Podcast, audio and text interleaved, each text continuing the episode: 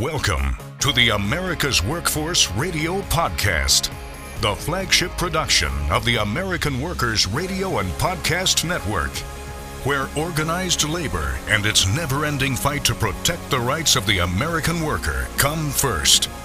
Now, presented by LIUNA, Laborers International Union of North America. Here's your host, Ed Flash Ferenc. Martin Luther King Day. If he were alive, he'd be 95 years young today. You are demanding that this city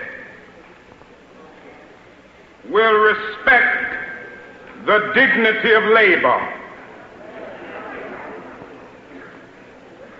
So often we overlook the worth and the significance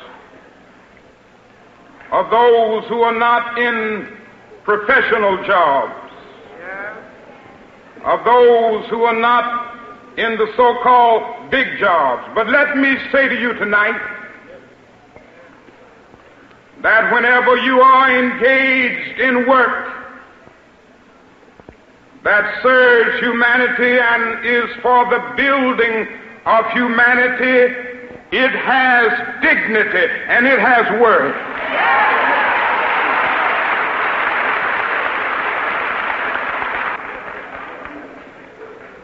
All labor has dignity. But you are doing another thing. You are reminding not only Memphis, but you are reminding the nation that it is a crime for people to live in this rich nation and receive starvation wages.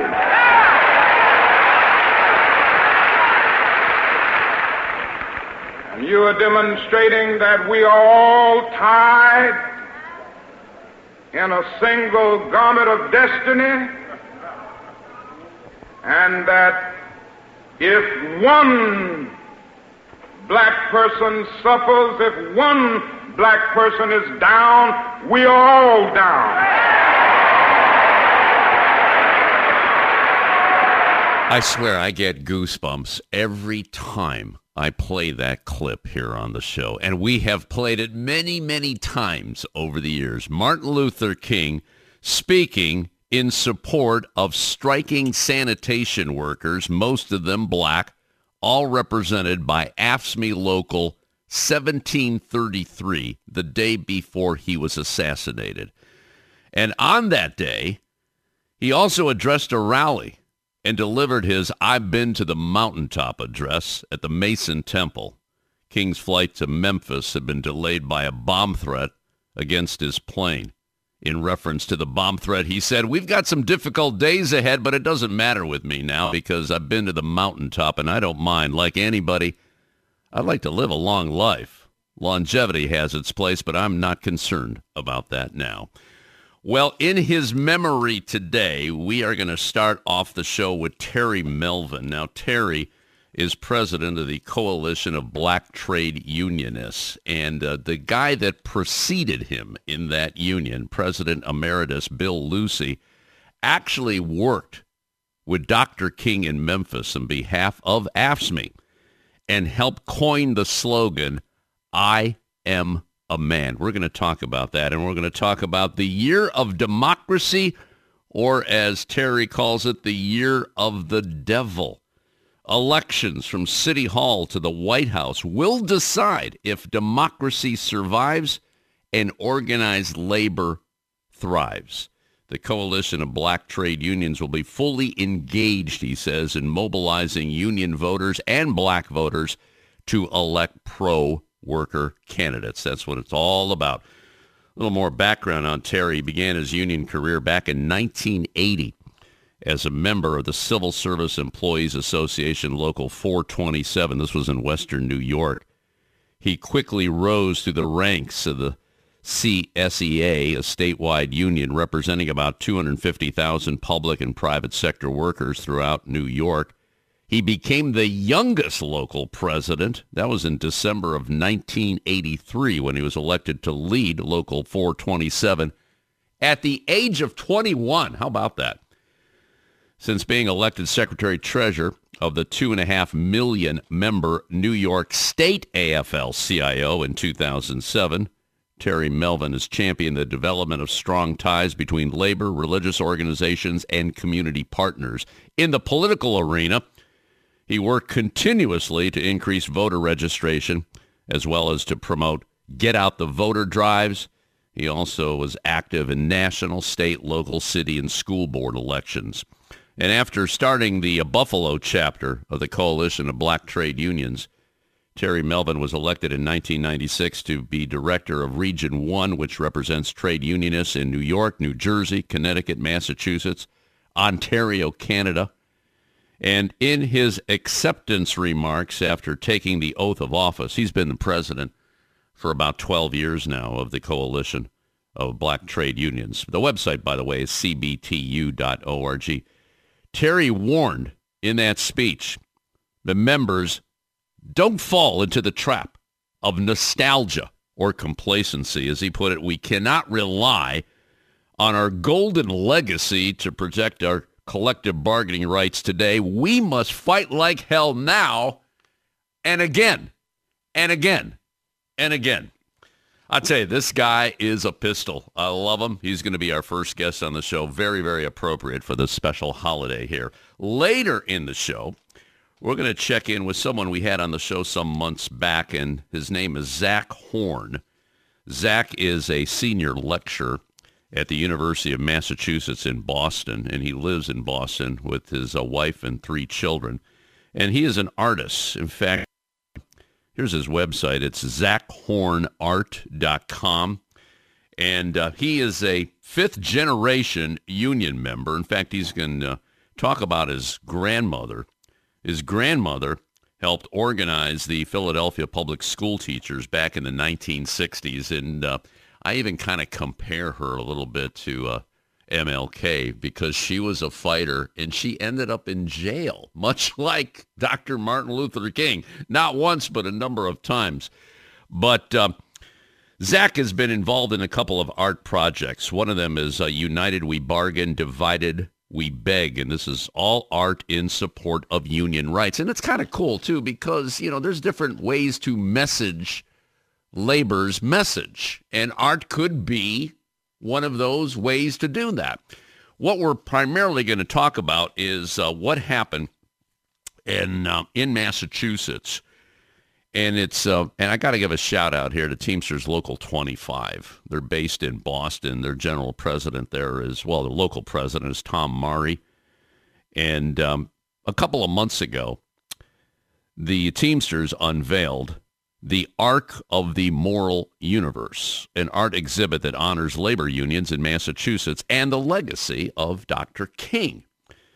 The exhibit was inspired by Dr. King's work in the labor movement and the recently ratified Teamsters contract covering more than 340,000 full and part-time workers across the country. And uh, Tom Mari, the president of the local, said, you know, the UPS contract fight wasn't just about Teamsters. It was about all working people. It was about every worker standing up to corporate America and saying, we deserve more. I'm thrilled to showcase this artwork so that all who pass through the hall will be reminded of the UPS contract campaign and how workers united to win an unprecedented contract will be the model moving forward for other unions. And we need to point out, too, in August of last year, the Teamsters ratified that contract, which for the first time, and they struggled to get this done, for the first time it designates MLK Day as a paid holiday. So uh, we're going to talk about that exhibit. And it was also displayed at the uh, Massachusetts General Assembly, the State House, as well and uh, we'll see what's in store for Zach Horn in the future. Once again, this is a special holiday edition of America's Workforce, and I think it's very special, too, that uh, Dr. King would be 95 today. This holiday is one of several that fall on a specific Monday each and every year, thanks to what they call the Uniform Monday Holiday Act, signed by President Lyndon Baines Johnson in 1968. Now, the legislation to recognize MLK Day was initially introduced four days after King's assassination on April 4th, 1968. But, but it wasn't until November 2nd, 1983, after 15 years of activists campaigning for a holiday recognizing King and increasing public support with help from Stevie Wonder, that President Ronald Reagan signed the King Holiday Bill into law. And since then, the third Monday in January has been the federal holiday to commemorate the civil rights leader. Just a little background on this special day. And right now, we're going to take a quick break. When we come back, Terry Melvin on behalf of the Coalition of Black Trade Unionists. This is America's Workforce. It takes LiUNA to build North America's infrastructure. From roads and bridges to schools and skyscrapers, the men and women of LiUNA, the Laborers International Union of North America, build the projects we depend on. From constructing the Freedom Tower on the site of the former World Trade Center to untangling Washington, D.C.'s congested interstate, LiUNA members do the work that matters. Find out what it takes to be built by LiUNA at liuna.org. That's L-I-U-N-A dot org. The Ironworkers Great Lakes District Council, consisting of eight ironworker local unions in West Virginia, Pennsylvania, Ohio, and Michigan. We build the skylines and bridges along the Great Lakes. With more work than ever before, the Great Lakes District Council is actively searching out the next great ironworker, whether it's building the next Intel plant or constructing a bridge to safely connect our great cities along the lake. So join the Ironworkers Great Lakes District Council today. Find out how and learn more about the council by visiting iwdistrictcouncil.com. America's Workforce is brought to you in part by the Communication Workers of America. You can find more at cwa-union.org. This segment of America's Workforce is brought to you by Survey and Ballot Systems. SBS has been providing unions with secure and flexible election options for over 30 years. Visit surveyandballotsystems.com to learn more. America's Workforce is brought to you in part by the International Federation of Professional and Technical Engineers. You can find more at ifpte.org. There is unity and strength for workers. We are the USW. We are the USW, the United Steelworkers, the largest industrial union in North America. We represent 850,000 members in, in the, the, U.S., Canada, and, and the, Caribbean. Caribbean. We work in metals, rubber, chemicals, paper, oil refining, atomic energy, and the service sector. We are steelworkers, standing strong and fighting for what's right. America's Workforce is brought to you in part by the United Auto Workers. Find more at uaw.org. Now, back to America's Workforce. Here's Ed Flash Ferenc. And remember, you can check us out on Facebook or follow us on X, formerly known as Twitter. That would be a WF Union Podcast, AWF Union Podcast. By the way, this next segment brought to you in part by the United Labor Agency, where you can find more at ulagency.org. Let's go to uh, line number one. Welcome back to the show. We spoke with him once in uh, 2023. We got to talk more to this guy because he is one man on a move, no doubt about that. His name is Terry Melvin. He is president of the Coalition of Black Trade Unionists, cbtu.org.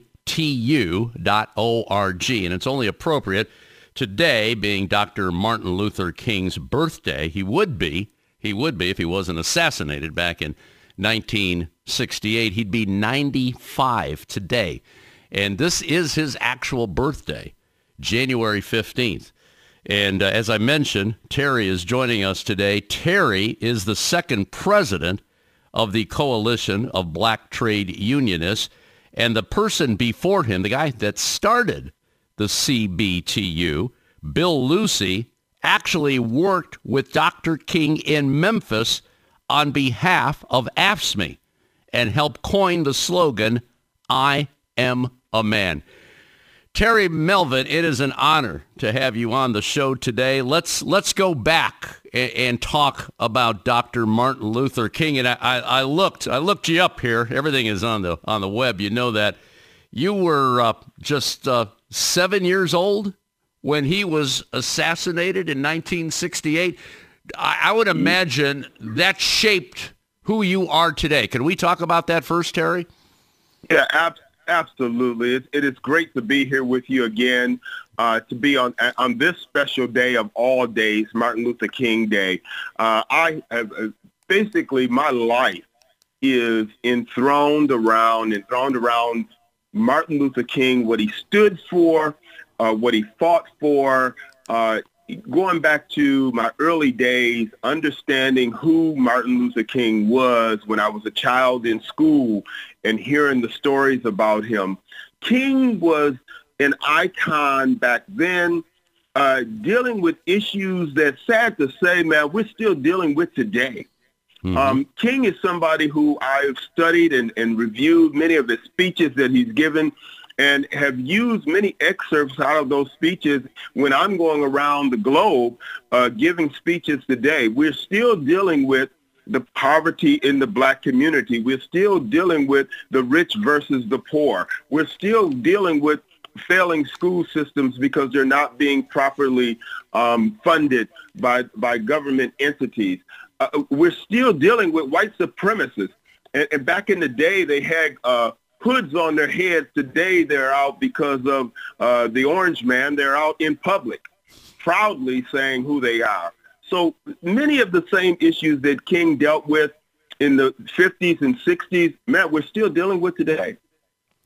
Now, I know you spent time over the weekend in Montgomery, Alabama, and I know you've been to these conferences before. This one was a little bit different. Well, I should say a lot different because, and we talked to Fred Redmond. I know you know Fred really well. Fred, the Secretary of the AFL-CIO.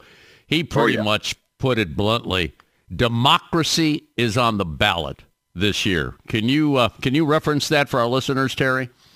I can absolutely, man. It, the, democracy. When we look at what is going on in our country today, um, when the previous president, 45, and I don't like to mention his name uh, because I don't want to give him any airtime at any time. When, when he was in office for four years, it set this country back at least two decades. Uh, and what we have on the line is he has said that if he becomes president, he's going to change us from a democracy to a dictatorship. He's going to take powers that never was given to the president uh, before in this country and just do what he wants to do with them. He's going to make himself more richer, as we found out while he was in office, while he claimed he was trying to take care of other people. We are finding out now by uh, studies that was done and research that was done that he put millions of dollars in his pockets from foreign governments. Now, look, man, they didn't give him that money just because he was a nice guy, because he wasn't. They gave him that money because they were buying something from him. We just haven't figured out what he was selling. Uh, and, and if he comes in back into office, uh, we're going to be in a predicament where we're going to lose everything that we have gained in back in the last three years under the Biden-Harris administration, which, let me say, this has been the most uh, pro-labor administration that we have ever had in my lifetime, and I would dare say in the 200 plus years of this country. Additionally, this president and this administration has done more for the black community more for the black community than any other sitting president in in these United States of America. So when we say that democracy is on the line, on the ballot, it is definitely on the ballot. Do we want to have a society where the, the, the, the citizens determine who's going to represent them in power, or do we want to turn this country into a mere dictatorship which is what is seriously on the ballot this November. Terry, I, I, hear what you're saying about Biden, but I, I wonder why that's not connecting with workers and more importantly, voters. And I'm talking union members too, because there's a lot of union members that are that are not on Biden's side. They're on number 45 side. I, I'm, I'd like to know your take on that. What, what's your explanation for what's going on? Well, Well, let me say there's there's two there's two issues here. One is that we uh, in the progressive movement have not really gotten out into our community, nor has those uh, politicians that have been helping Biden in passing these uh, the legislation uh, the progressive legislation, have gotten back into their communities and, and, and touted the things that they have done. I mean, black unemployment is at the lowest level ever in this country's history. Mm-hmm. Ever. We have never had a president say, i have got a, a $2 trillion infrastructure plan and 40% of it must go to minorities. We've never had that done, but that is what's out there. And this is what he's doing. He is fighting tooth and nail to give relief for uh, student uh, uh, loans that uh, many of our black and brown children have, and they're they're coming out of college with a uh, a mortgage, which they call a student loan, which n- will never let them catch up to the other children that are coming out of college without any bills.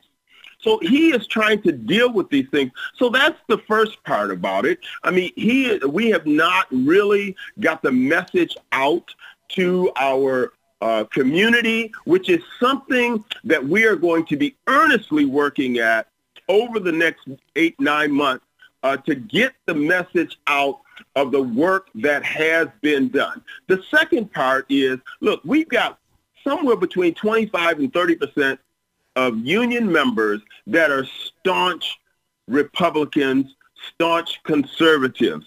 And mm-hmm. no matter what we do, they are going to vote against their own interests. Very active, believe in the union movement, but will vote against their very interests because of the R behind their political name. And, and, and, and there's the, that group of people, that 25, 30%, we are never going to change. We are never going to change. So we, it, it's about messaging and it's about understanding who you can get to go in the right direction and work with those individuals. And that 25 or 30%, you listen to them so you understand where they're coming from. But let me tell you, you have to accept that there's some people that's just not going to see things your way. I hear you. So for the for the ones you can convince, can you be specific on on how you're going to get that messaging out? And I bring this question up, and you know the media landscape today, especially with social media. Uh, broadcasting is diluted. It's nowhere near what it used to be with TV and radio. There's a lot of disinformation out there. How do you how do you think you're going to approach this, Terry, going into uh, November? Well, you know, we have uh, consistently we are consistently stressing the urgency of preparing now today to win in November to protect the democratic, democratic freedoms our ancestors sacrificed their lives for. We, we refuse to bow to the per, permissive climate of repression stroked by white supremacy from voter suppression to political violence to book banning to outright corruption. You, you know, uh, no drive-by outreach in the final weeks before the election, no expensive polls to find out white swing voters ain't on the fence anymore. This is what we're doing now. We are instigating right now, working right now with our chapters around the United States. We are assessing and making the clear connection between the White House, the, uh, the, the uh, Senate, the House of Representatives, the towns, the villages, and the state houses. It's not just the top, but it is all the way down the ballot that we have to get people involved in understanding. So we are analyzing what issues are happening on the ground level right now. We are talking with our chapters about what things in their community that are going on so we can now then make the connection between what's happening on Main Street and what's happening in Washington, D.C., and how they connect with each other and also start the education process now of what is different today than it was when the Biden-Harris administration went into office. Where have we come from at that time to where we are now? And then also drawing the comparison between what could have happened that did not happen. The mm-hmm. trajectory of where our country was going at the end of 45's term uh, was on a down, downhill spiral. And we've got to make people understand that there was a pause put in place with the Biden-Harris administration, and it, there was some upward mobility. But if if 45 gets back into office, it's going to be a downward spiral again. So we're right now, our first quarter, we're assessing and planning. Starting in the second quarter, starting April 1, it is boots on the ground all across this country in every neighborhood where we have chapters that are going to be going out to educate, motivate, and, and get folks ready for the election that is coming up. And I want you to know we're not looking at this as just November 2024. We are building a strong infrastructure within all of these communities that when this election is over, we are going to continue to hold those same politicians that we get elected accountable and meet with them on a regular basis to make sure they are doing what they committed to do when we supported them in elections. Boy, do I love talking to this guy. Terry Melvin joining us on our live line today. He's president of the Coalition of Black Trade Unionists. Do check out their national website, cbtu.org. One thing that Terry is going to talk about in the next segment is the largest gathering of black workers in the United States, and it's going to take place in Houston this May. That story coming up next. Don't go away. You're listening to America's Workforce with Ed Flash Ferenc. It takes LIUNA to power North America with affordable energy. The men and women of LIUNA, the Laborers International Union of North America, have the skills needed to build and maintain oil, natural gas, nuclear, solar, and wind projects that are shaping America's energy future. From new energy tech to retrofitted facilities, LIUNA members do it all. Find out what it takes to be powered by LIUNA at liuna.org. That's L I U N A dot org. Attention members of the Heat and Frost Insulators Union who are interested in traveling. Central Ohio has more construction projects on the books than anywhere in the U.S. Mega projects, large and medium-sized jobs are creating more work than our local 50 brothers and sisters can handle. Projects like Intel, the Honda LG battery plant, and multiple data centers for Facebook, Google, and Amazon offer union wages, overtime, and exciting incentives. Local 50 is seeking union travelers to meet the needs of its signatory contractors who can put you to work immediately. If you're a member in good standing and interested in the work opportunities in Central Ohio, visit insulators50.com forward slash AWF travel for more information. America's Workforce is brought to you in part by the Heat and Frost Insulators Labor Management Cooperative Trust. Find out more at insulators.org forward slash LMCT. America's Workforce is sponsored in part by Boyd Watterson Asset Management, LLC. Find out more about our investment solutions tailored to meet the needs of Taft Hartley funds at boydwatterson.com. America's Workforce is brought to you in part by the United Steelworkers. You can find more at usw.org. Now, back to Ed Flash Ferenc with America's Workforce. And remember, you can check us out on at least five platforms. That includes Apple Podcasts, Google Podcasts, iHeartRadio, Spotify, and Pandora. And when you get an opportunity, just sign up and receive our shows on a regular basis and give us a rating. We always appreciate those five-star ratings, so please keep them coming. And thank you for listening to America's Workforce. We had a banner year last year, 25% increase over 2022, and we're now in the top 1% of all podcasts. And we appreciate the good guests that we bring to you as a listener, and one of them is on line number one right now, and that's uh, Terry Melvin who is the president of the Coalition of Black Trade Unionists. Website is cbtu.org. Terry has held that position for uh, 12 years now. The coalition started back in uh, 1972 under the direction of Bill Lucy. Bill Lucy has since passed on. And Terry, boy, I tell you, he hit the ground running. You know, uh, before we talk about that convention coming up this May in Houston, just kind of a recap the the coalition and uh, how last year was and what you see for this year. Terry, as you know, last year was an interesting year for labor. It was a great year for labor. There's a lot of union brothers and sisters that walked away with some pretty nice raises, double-digit increases, I might add. You got the Teamsters, the UAW. You got my union, SAG-AFTRA, the Writers Guild, healthcare workers out west. Uh, what about what about your group over there, the Coalition of Black Trade Unionists? How we faring right now, brother?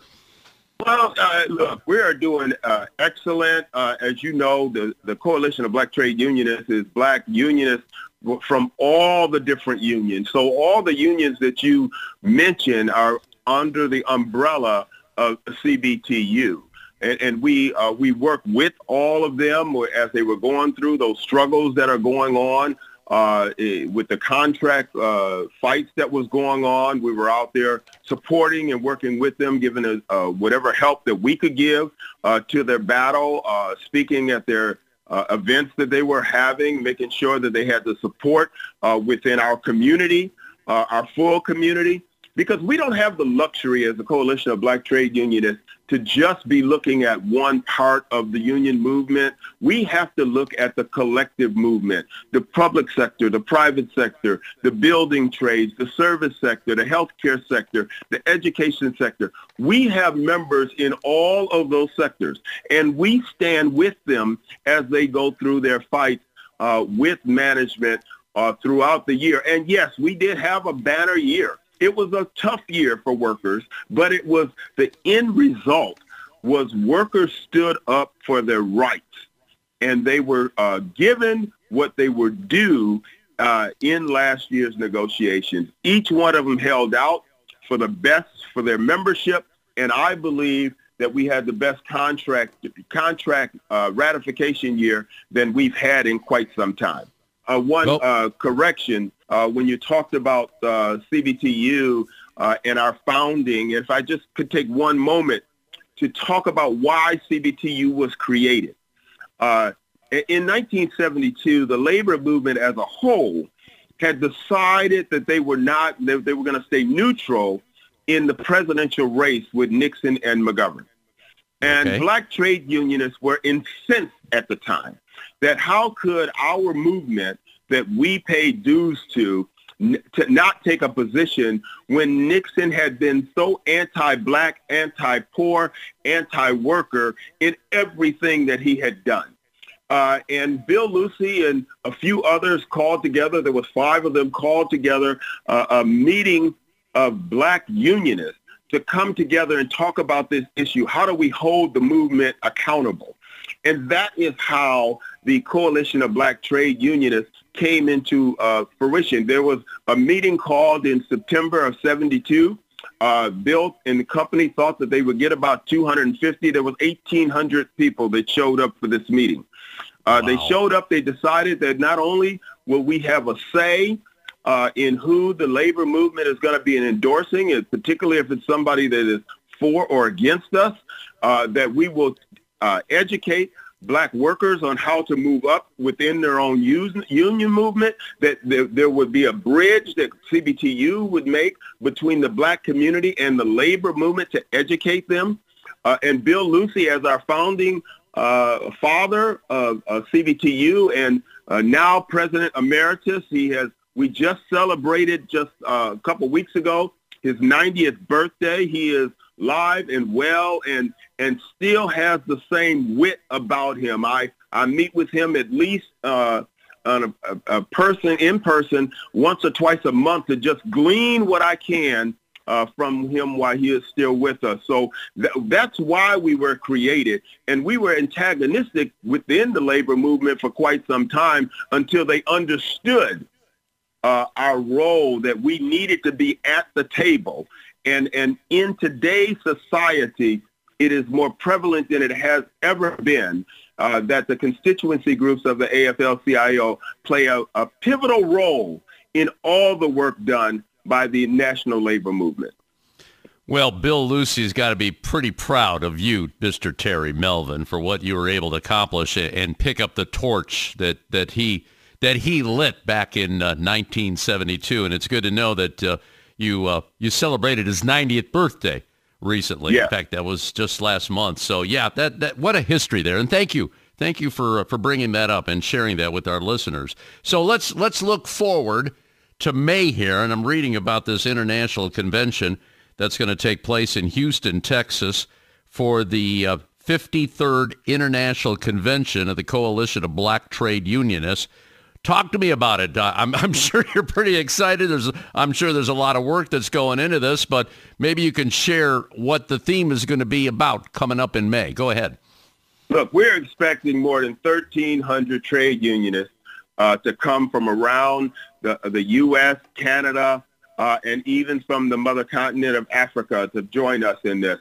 Our theme this year is never back, always forward. Hate cannot erase us. We are coming on fire this year as we come together in May. As I said earlier, we're going to start our outreach uh, early on in, in April to start moving our overall agenda. Uh, this year's convention will be even more important because the critical elections uh, in the fall demand that we come together, plan together, and to act together when we leave Houston. It's not about what we do at the convention. It's what we take away from the convention. We're going to have workshops and town halls. We will uh, key, feature key leaders in Congress and allies from other organizations. CBTU conventions always warm the heart and feed the mind while leading to concrete action back home. I'm very excited about our convention in Houston because it will be the launching pad for the most effective, sustained, and critical Get Out the Vote campaign in CBTU's history. We will leave Houston on fire, ready to go home, kick butt, ready to go home and get folks educated, ready to go home and get folks motivated, ready to go home and uh, get to our barbershops, our beauty shops, our churches, our mosques, our street corners, wherever we can find people to let them know how critical this election in November will be and to get them the information they need. We, the theme of never back, always forward, hate cannot and will not erase us is going to permeate when we leave Houston all the way through the November election. We cannot and will not be erased. We will take our rightful place in this country that our ancestors built on their backs for nothing, I might add. Mm-hmm. So we're going to do, I mean, we're going to be on fire at the convention. Uh, we're going to uh, set the tone that when we leave there, everybody's going to be working hard to make this uh, a successful election season. We should point out that Terry Melvin, who is the president of the Coalition of Black Trade Unionists, is an ordained Baptist minister, much like Dr. Martin Luther King was. I, I feel like you're channeling him right now. I, am getting that feeling, Terry. Yeah, sometimes I feel that myself uh, as I said earlier, I mean, I have studied Dr. King uh, at the works that his speeches that he has given, the work that he did as a very young man. He was so impactful. That's why we have this holiday that we're celebrating today, um, because of his impact, not just on the black community, but on this country as a whole.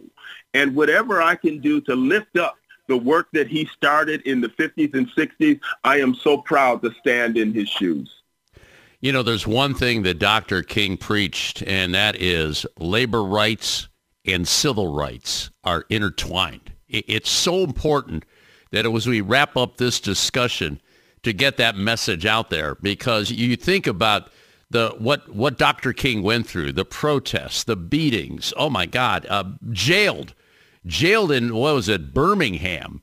And it, they said he was driving with the wrong license and the guy was in the back seat. I mean, this is what he went through. It was crazy. And then Absolutely. you fast forward to the Johnson administration. We had voting rights. We had civil rights. We had a lot of stuff that happened, good things that happened for all Americans. And over the years, boy, it seems like that just got chipped away. So to your point, this is a really, really important year for everybody, white, black, it doesn't matter what color you are. And I like what you said too in some of the talking points. It's the year of democracy or the year of the devil. You're going as far as saying that, right, Terry?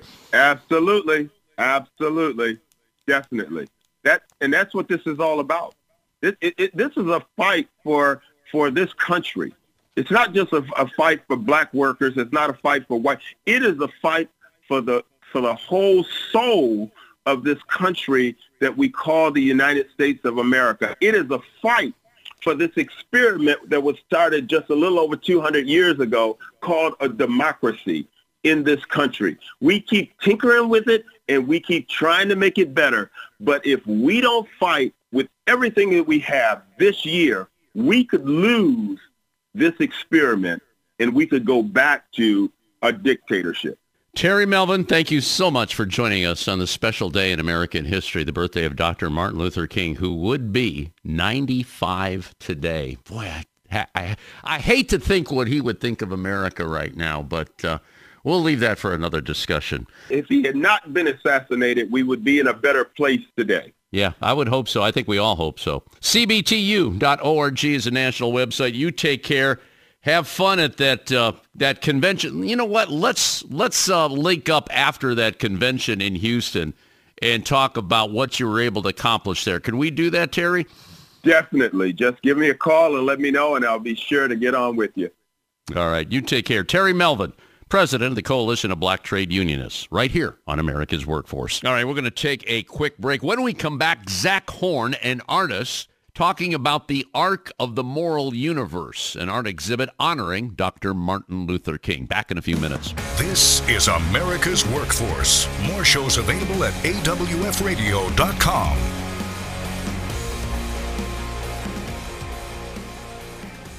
It takes LIUNA to keep America running. Over 70,000 public employees are part of LIUNA, the Laborers International Union of North America delivering critical services such as healthcare and emergency response, as well as maintaining roads and sanitation systems. Even the National Postal Mail Handlers Union, representing over 47,000 U.S. postal workers, is affiliated with LIUNA. Find out what it takes for LIUNA to keep America running at liuna.org. That's L I U N A dot org. Hire union musicians. Call Music Talent of Cleveland at 216 881 1802. Call Music Talent of Cleveland as your dependable source for professional musicians in Northeast Ohio. Union musicians add harmony to weddings, elegance to parties, and uplifting music for all events. Music Talent of Cleveland contracts solo and ensemble musicians as well as bands and orchestras for single engagements. So hire union musicians. Call Music Talent of Cleveland today. 216 881 1802. America's Workforce is brought to you in part by the Ironworkers. You can find more at ironworkers.org. America's Workforce is sponsored in part by Boyd Watterson Asset Management, LLC. Find out more about our investment solutions tailored to meet the needs of Taft Hartley funds at boydwatterson.com. America's Workforce is brought to you in part by the International Brotherhood of Teamsters, where you can find more at teamster.org. Union members need to be heard. Reliable and convenient union voting has never been more important than it is now. Make voting easy for your membership by working with survey and ballot systems. SBS offers encrypted and monitored solutions that ensure your elections are accurate and accessible for every member through mail in, online, and in person voting. Visit surveyandballotsystems.com and take the next step in getting secure and auditable elections. America's Workforce is presented by the Laborers International Union of North America. Feel the power right now at liuna.org. Now, back to America's Workforce. Here's Ed Flash Ferenc. And remember, you can check us out on Facebook or follow us on X, formerly known as Twitter. That would be AWF Union Podcast. By the way, this next segment brought to you in part by the Ohio Federation of Teachers. OH.AFT.org is a website. Melissa Cropper, president of the Ohio Federation, will be joining us tomorrow. Right now, let's go to uh, line number two, and joining us from Boston is Zach Horn. Zach is an artist. More than that, he is a labor-friendly, a union-friendly artist. Had him on the show a couple of months ago when the Teamsters Local 25, which is located in Boston, unveiled the Arc of the Moral Universe, an exhibit that honors labor unions in Massachusetts and the legacy of Dr. Martin Luther King Jr. Had he not been assassinated, Dr. King would be 95 today. Zach Horn, welcome back to America's Workforce. Thanks for joining us today. And, uh, you know, I was reading your bio again, and oddly enough, your grandmother, Bernice, she had a lot in common with Dr. King. L- let's go back to that time. Uh, 1960s, she tried to organize the Philadelphia public school teachers. Let's start right there, and we can we can work our way to the exhibit that was recently unveiled at Local 25. Go ahead, my brother. Thanks, Ed. Yeah. So um, yeah, they were involved uh, trying to organize the Philadelphia public school teachers, um, and uh, there was a a work stoppage that she knew was uh, going to be problematic, and she knew that uh, if they went to uh, a protest, that there was a good chance they would get arrested. And there had been all this um, intimidation of the protesters that she uh, told me about leading up to that point. I remember she said that they would uh, drive by slowly, like sort of a watch car, and start taking pictures of the people just as like an intimidation tactic. Mm-hmm. And uh, she knew finally this was going to reach a head, so um, they uh, they planned on on going and protesting anyway, with the expectation that they would uh, end up in lockup. And she spent a night in jail then, right?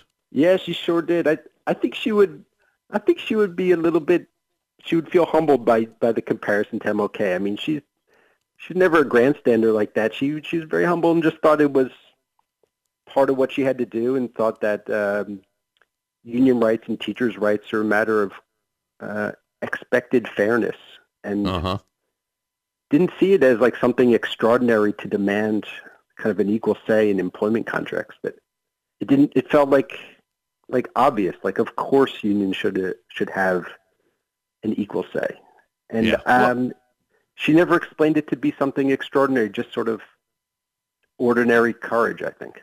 Right, right. It was the right thing to do. It was the right thing to do. You know, and it's interesting to note too. I mean, we're going back to 1965 here. Uh, the uh, Philadelphia Federation of Teachers finally won official recognition and exclusive bargaining rights, and their membership jumped from 500. This was in 1961 to 11,000 in 1965. So she she's definitely on the on the right side there, and she made history. And obviously, uh, your family very very much involved in unions, and we should give a website here. It's uh, zachhornart.com. Zachhornart.com. When did you decide to get involved in um, in using art? And I want to I want to work up to this uh, exhibit the Arc of the Moral Universe exhibit. When did you decide that this is probably a good way to showcase people and unions? Can you speak to that? Yeah. So in uh, in 2016 um, was when I first started thinking about doing it. Um, a few things happened that were sort of a confluence of events. Um, one was my next door neighbor Jimmy, uh, who's a member of the IBEW Local 2222, as a Verizon worker, and he was locked out over that summer for seven weeks. And I found the whole situation like infuriating that this company who was earning something like $12 billion a month decided that they couldn't pay their workers. And as an artist, it felt, you know, like maybe this was something I could do to lend some support to, you know, show these workers in a, in a humanizing way. And actually, speaking of my grandmother, at the same time she got sick, um, she passed away, I, I guess it's maybe three, four years ago now, of lymphoma. And that was like right when she got diagnosed. And I think, if I'm being honest, part of the reason that I originally wanted to have that that exhibition, the first one at the Commonwealth Museum, was um, both to lend support to Jimmy, but also as a way of honoring my grandmother. Mm-hmm. So how did the uh, exhibit, the Arc of the Moral Universe, happen at Teamsters Local 5, 25 in Boston? How did that come about? Yeah, it happened in um, in two steps. So um, I first started working with um, Senator Paul Feeney from the Massachusetts State House about having an exhibition in honor of worker in honor of workers there, and um, so it was this. He was also a member of the IBW, and, and I had known him back before he he went into politics, and uh, I was reading sort of about what the IBW, I'm sorry, what the Teamsters were going to have to go through and coming up over that summer, you negotiate this new contract, and they were they were amazing about it. They were like practicing walkouts, and they were asserting strength, and they had this new radical leadership uh, who was um, strong, and it felt like this really like anticipatory way of like promoting what they were about to go through. And I wasn't sure at the time if it was going to be either you know like a protest show, right? If they were not going to get the contract and they were going to be on strike, and this would have to be like in support of what they were going through, or if the show was going to be like a celebration, this uh, victory show that they had gotten this you know great new contract and we could finally you know have a sigh of relief. So mercifully, the show ended up being the latter, where they got a new contract, they they negotiated, and it was a, a huge victory for them, and, and I think for all of labor actually. And the show went so well, and they were so happy with you know being tied in with um, with Dr. King and, and his words that they decided they wanted to keep the show. So even though the exhibition at the State House here in Massachusetts was only going to be like about two weeks, they wanted to bring it in and put it on permanent display in their Union Hall. So the show at the Union Hall um, is a little bit reformulated, like uh, has to hang a little bit differently, but we ended up bringing all the artwork there so they could have, you know, the pictures and the, the inspirational quotes uh, on permanent display.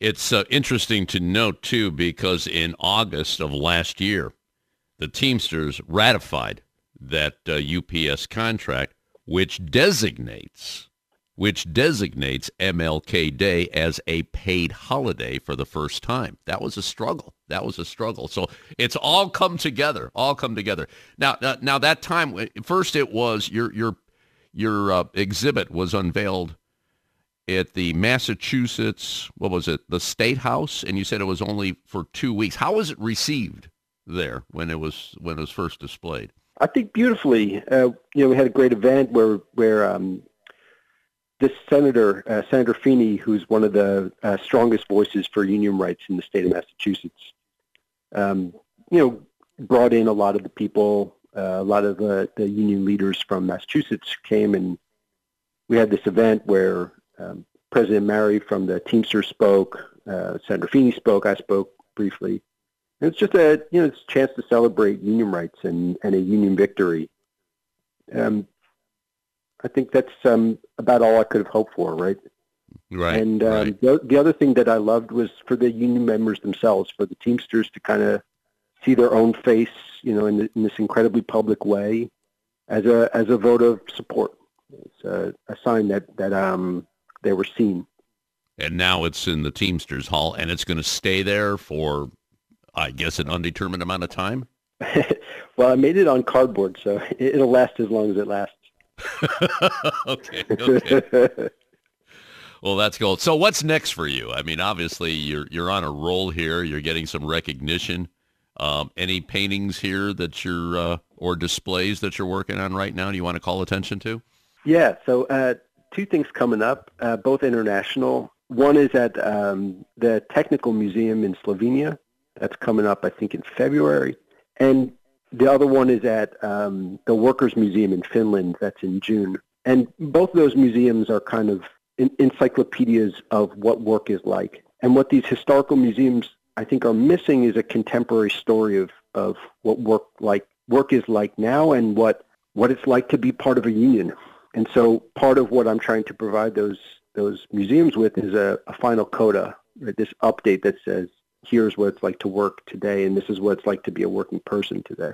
Well, Zach, there's many ways to display what unions are all about, what they do, what they want to do, and art is certainly one way to accomplish that. So I thank you for uh, coming to the show today and talking about the arc of the moral universe, especially on this special holiday, Dr. Martin Luther King's birthday. Zach Horn, art.com is the website, zachhornart.com. You want to check that out. That'll be it for another edition of America's Workforce. Coming up tomorrow, the latest from the Ohio Federation of Teachers and California Representative Ro Khanna. Until then, all of you have a safe and wonderful day.